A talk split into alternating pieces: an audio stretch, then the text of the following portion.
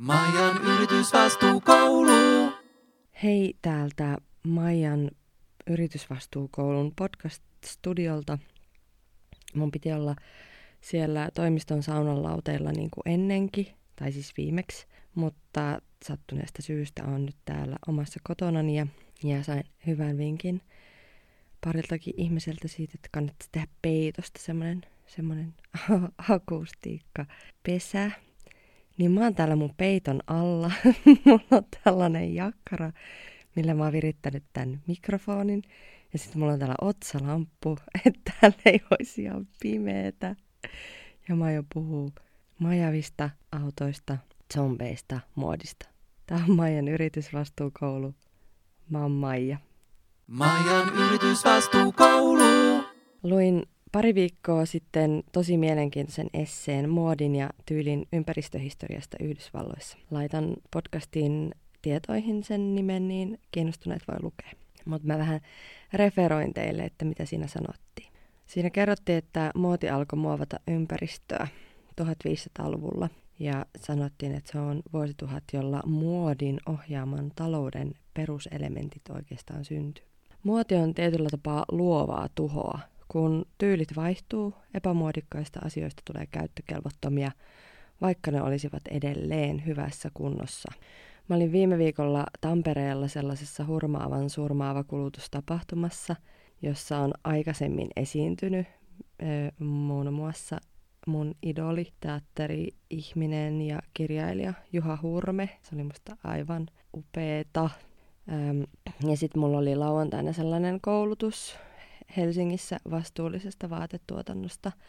Ja mä pidin molemmissa tilaisuuksissa tietovisan, jossa ekana oli kuva Majavasta ja herrasmies oletetuista silinterihatuissaan. Sitten kyssä kuuluu, että mikä näitä kahta kuvaa yhdistää. Nyt kun mietitte, niin mun täytyy kertoa, että täällä alkaa olla aika kuuma täällä mun, mun podcast-studiossa jo.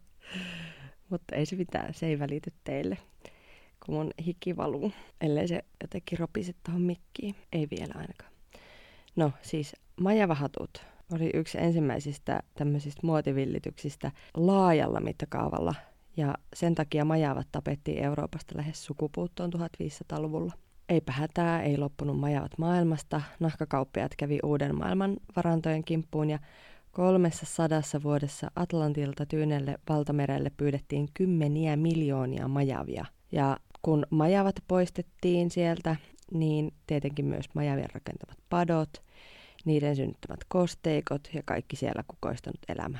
Jos tiesit tai arvasit tämän yhteyden, niin jes, piste, hyvä sulle. Mulla oli visakysymys myös Araljärvestä, josta edellisessä podcastissa, ja näissä kahdessa tapauksessa on jollain lailla mun mielestä vähän samaa, samaa älyttömyyttä. Sitten kolmas kuva oli isosta romahtaneesta tehtaasta, eli Rana Plaasasta. Ja jos mä en ole puhunut siitä vielä missään podcastissa, niin korjaan kyllä todellakin tilanteen. No nämä kaikki tapaukset on jotenkin linjassa sen kanssa, että vaateteollisuus on tänä päivänä kirinyt ilmastovaikutuksillaan ohi lento- ja laivaliikenteestä. Tavallaan niin kuin järkyttävän turhaa ja turhamaista ja inhimillistä. Niistä majavahatuista vielä pari tärkeää juttua. Miksi se oli niin eri, erinomainen materiaali ja parempi kuin villa, jota oli käytetty kanssa ja käytettiin edelleenkin.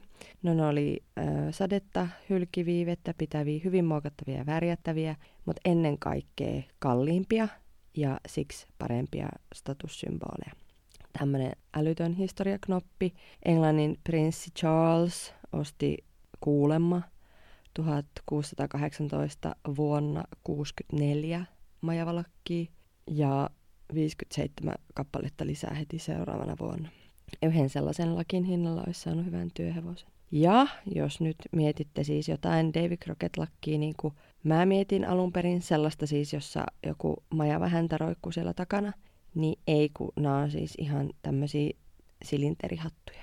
Maijan yritysvastuukoulu nämä muotioikut liittyy ihan vain muutamiin juttuihin, mutta muodin valtakunta on laajennut ajan saatossa. Esim. sukkahousut, joita mä pidän lähes joka päivä, tuli alun perin vaan ihon värisinä. Nyt mun täytyy vähän entrata tätä mun majaa. Noin. Mutta niiden sukkisten myynti alkoi tökkiä 1960-luvulla ja sitten Dupont-niminen firma keksi ratkaisuksi eri värien, kuvioiden ja tekstuurien tarjoamisen joka vuosi. Samalla tavalla lenkkarit oli aluksi ihan vain käyttökengät, mutta sitten valmistajat tajusivat, että hei, aletaanpa puhuttelemaan tyylitajuisia. Vai pitäisikö kysyä, että luomaan tyylitajuisia? Sen mainion esseen mukaan muodin vallan kasvu on kulkenut käsikädessä kulutuskulttuurin demokratisaation kanssa. Ja nyt jokaisella siis on mahdollisuus näyttää tyylikkäältä, ei vain prinsseillä tai superrikkailla, mikä on monella tapaa ihan todella hieno homma. Mutta tämä meidän kulutuskäyttäytyminen on lähtenyt kyllä aivan lapasesta. Miettikää, amerikkalaiset ostaa keskimäärin 65 vaatekappaletta vuodessa, eli siis enemmän kuin yhden joka viikko. Ja nyt on vähän vaikea vertailla, kun mulla ei ole tolle kappalemäärää, vaan euromäärä, mutta keskiverto suomalainen ostaa vaatteita noin 720 vuodessa. Ja sitten kenkiä käytetään 130. No, tämä on luovaa tuhoa, niin kyllä meilläkin jätettä syntyy. 13 kiloa per suomalainen per vuosi. Öö, ei mitään verrattuna amerikkalaisiin, 36 kiloa per vuosi, mutta silti kyllä sitä syntyy. No, pikamuoti on tietenkin tuonut tähän hommaan upeasti lisäkierroksia. Sesonkimuoti on ihan passee. Nyt meillä on tarjolla joka viikko melkein catwalkeilta luomuksia ihan todella halvalla. Tavallaan tämä pikamuodin halpuus kannustaa myös impulsiivisuuteen, koska sun ei tarvitse miettiä, että ostatko vai etkö osta, kun se on niin halpaa, niin ihan sama, sama ostaa sitten. Pikamuoti on nopeasti vaihtuvia mallistoja, halpoja hintoja, aika usein huonoa laatua. Se on myös älytöntä, älytöntä, älytöntä resurssien haaskaamista, ihmisoikeuksien polkemista ja ihan, ihan turhaa ilmastotupruttelua. Ajatelkaa, Henry Ford, ja tästä päästään nyt niihin autoihin, sano, sano 1922 jotenkin tälle, että, että me emme Fordilla voi ymmärtää, miten palvelisimme asiakasta, ellemme tekemällä hänelle jotakin niin kestävää, kun vain suinkin pystymme. Olisipa ihan mieletöntä, jos tänäkin päivänä tehtäisiin samalla mentaliteetilla, ja varmasti jotkut tekeekin, mutta meidän pitää vaan löytää ne omat timantit. Mullahan itse asiassa siis on päälläni nyt ihan itse tehty timanttivaate, eli äidin äh, ikivanhasta Marimekon paidasta, jos oli kauheasti reiki, niin tehtiin meidän harjoittelijan Eerikan kanssa pari päivää sitten alushousut. Ne on ihan tosi kauheat, mutta tosi, tosi alushousumaiset, mutta aika kauheat. Mutta ne on mulla jalassa nyt. Ja mä oon täällä peiton alamajassa. Semmoista. No niin, no Fordille kävi sitten niin, nyt mun täytyy taas vähän kohentaa. No, Fordille kävi sitten niin, että General Motors, GM, ohitti ne markkinaykkösenä, kun ne toi tarjolle eri värisiä autoja. Miltä kuulostaisi esim. Valley Green tai Boulevard Maroon? Aika herkulta mun korvaa ja miettikää nyt jotain sen ajan ihmisiä, jotka ei ollut, joille ei ollut tarjolla kuin mustaa teemallin Fordia – kyllähän siinä tajunta räjähtänyt. Eikä siis mikään ilmastonmuutos ole vielä pilannut puhdasta kulutusjuhlaa. GM-pomo Harley Earl sanoi 1955, että niiden iso haaste on nopeuttaa vanhenemista. Mikä on tavallaan ihanan liikkistä, koska nyt kukaan ei kehtaisi sanoa, niin se olisi ihan hirveä skandaali. Ja sitten Fordillakin lähettiin siihen hapatukseen, mikä on hirveän synkkä juttu, koska mun mielestä Henry Fordin meininki oli niin aitoa. Mutta Fordin designer, designeri sanoi, että me suunnitellaan vuoden 57 mallin auto tekeen omistajastaan onneton kauan ennen vuoden 58 päättymistä. GMn menestys havahdutti ymmärtää, kuinka suuri vaikutus muodilla oli Yhdysvaltojen talouteen.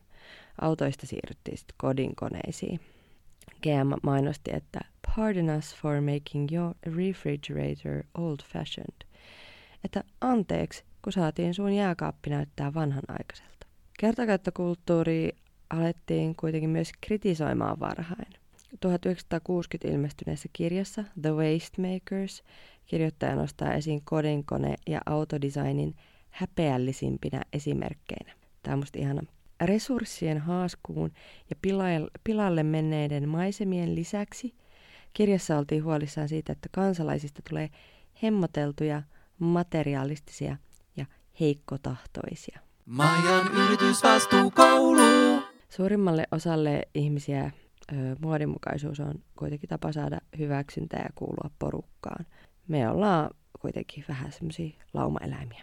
Ja jokaisella on varmaan joku lapsuusmuisto tai tuorempi muisto siitä, miten pitäisi olla jotain samanlaista kuin muilla, tai miten sitä ei ole, ja se aiheuttaa hirveästi päävaivaa paha mieltä. Mä en esim. saanut jotain Limingan S-Marketissa myynnissä ollutta baseball-lippiksen kaltaista lippistä, vaikka olisi pitänyt olla sellainen kuin kaikilla muillakin kolmosluokkalaisilla oli. Enkä mä olisi koskaan tykännyt, enkä pitänyt lippiksiä. Ja täällä nyt sitten avaudun teille siitä, että onneksi on oma podcast.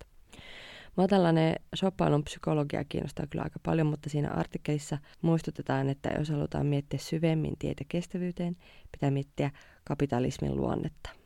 Suurin osa teollisuudesta ottaa itsestäänselvyytenä, että voiton tavoittelu voidaan yhdistää ympäristön ja ihmisoikeuksien kannalta vastuulliseen tuotantoon.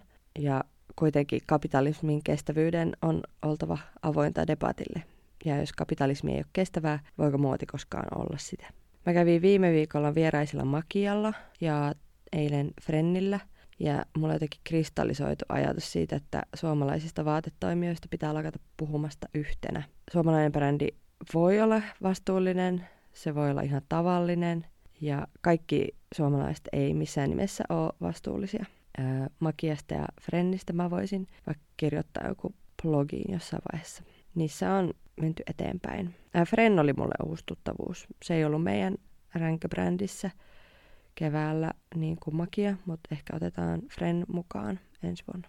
Jos yrityksen hankintaketjut on lyhyitä ja läpinäkyviä, on helpompi arvioida myös tuotannon riskejä. Ja mä oon myös sitä mieltä, että vastuullinen yritys myös itse kertoo niistä riskeistä ja siitä, miten niiden kanssa toimitaan.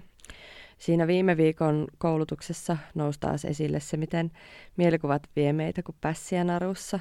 Siinä mä teetän, anteeksi nyt mä taas joudun tätä vähän järjestämään.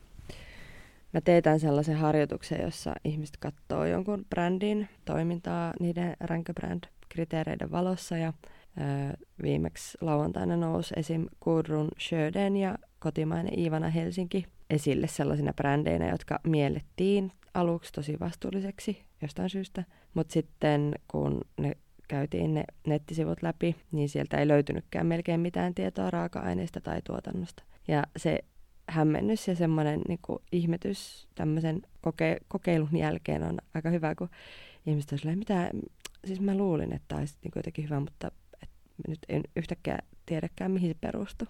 Tämä on tosi terveellinen harjoitus. Tulkaa tekemään sitä joskus mukaan. Jotta koko teollisuudesta saataisiin vastuullisempaa, niin tarvitaan ainakin sitovaa yritysvastuulainsäädäntöä niin, että ihmisoikeus, ihmisoikeuksien kunnioittaminen ei olisi yrityksille vapaaehtoista.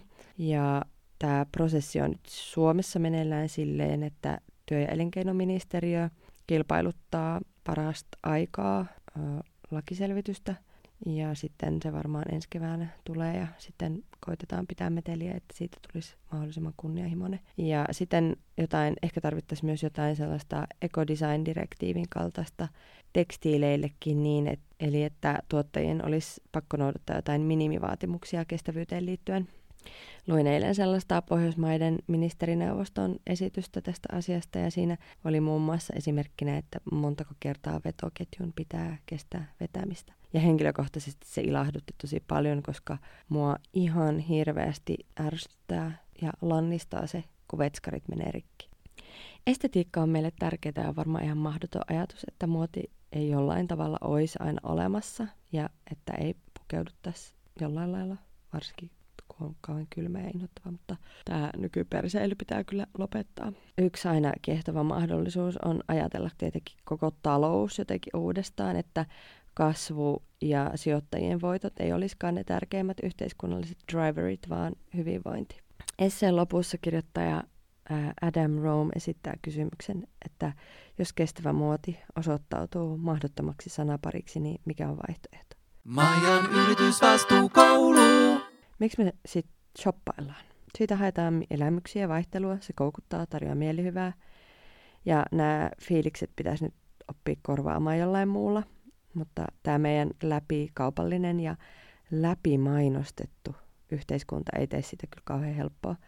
En nyt haluaisi mitenkään mainostaa, mutta varmaan melko moni on hoksannut, että huomenna on Black Friday.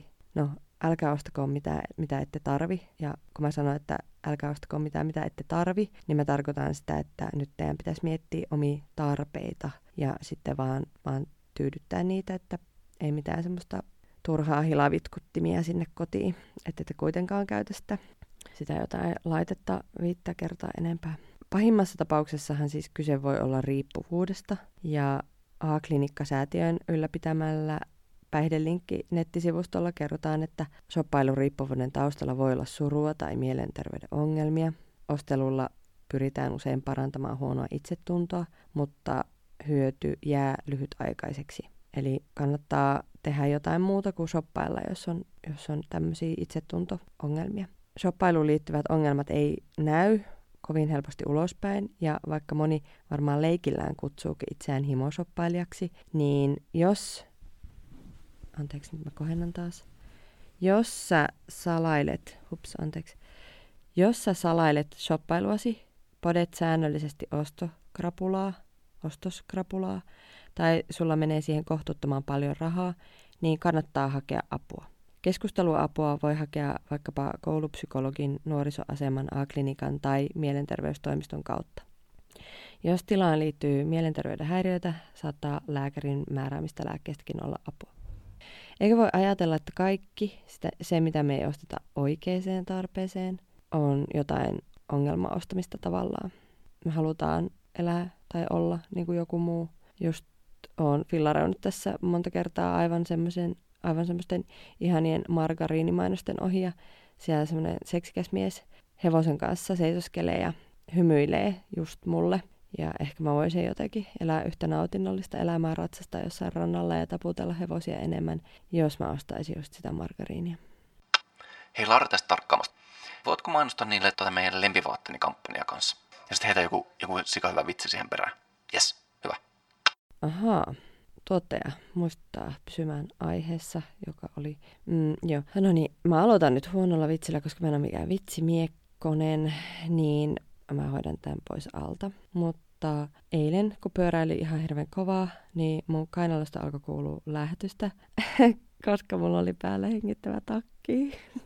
no niin, siis nyt lauantaina Helsingissä ja Tampereella järketään zombiewalkit. Rovaniemellä, Joensuussa ja Turussa oli jo, ja niillä on vähän haluttu ravistella ihmisiä ajattelemaan aivotonta kuluttamista. Ei ole tarkoitus tuottaa kellekään pahaa mieltä. Paitsi jos se ravistelu vähän aiheuttaa pahaa mieltä, niin ehkä se paha mieli ei, ei ole sitten semmoinen paha mieli, joka on jota pitäisi pyydellä anteeksi. Tulevana lauantaina ylihuomenna myös Helsingissä meidän syyskokouksen yhteydessä järjestetään ihan super super mielenkiintoinen keskustelu siitä, onko pikamuodin aika jo ohi. Ja jos mä en olisi mun lempikaupungissani Tampereella, niin olisin todellakin siellä kuuntelemassa.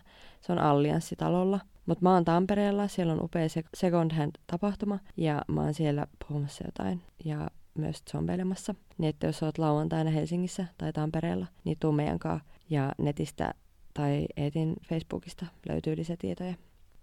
Ja lempivaatteeni haaste on, että ei tarvitse tehdä mitään ää, omia pikkuhousuja vanhoista paidoista tai muutenkaan, vaan lempivaatteeni haaste on, että pukeutus viikon omaan lempivaatteeseensa. Ja sitten jos somettaa, niin voi somettaa siitä aihetunnisteella lempivaatteeni. Ja mä kannustan tosi lämpimästi vetään ihan omaa linjaa pukeutumisen kanssa tällä viikolla ja ensi viikolla ja sitä seuraavalla viikolla ja aina, e, eikä kannata niin paljon miettiä, mitä muut ajattelee.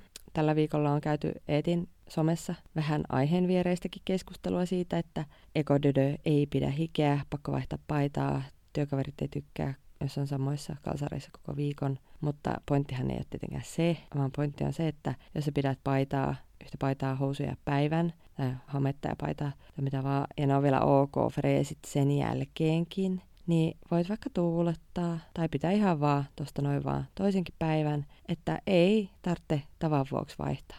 Eihän ketään kuitenkaan oikeasti kiinnosta, että mitä meillä on päällä. Kaikkia kiinnostaa vaan, että mitä itsellä on päällä. Ja sitten vielä semmonen, ettei nyt tule mikään ällöttävä kuva, niin mielikuva, äänikuva. Öö, niin pylly ja kainalot on varmaan ihan hyvä pestä jopa joka päivä ja voi olla, että tästäkin on eriäviä mielipiteitä, mutta pistäkää ne mulle vaikka muun palautteen, toiveiden, öö, kehujen, risujen, kanssa sähköpostilla maija.lumme at. Toivotan teille hyviä hetkiä lempivaatteissa. Ehkä nähdään pian. Heippa ja halauksia. Ja täällä on muuten ihan tosi mukavan lämmin täällä mun pesässä, mutta nyt mä aion tulla täältä pois. Maijan yritysvastuukoulu.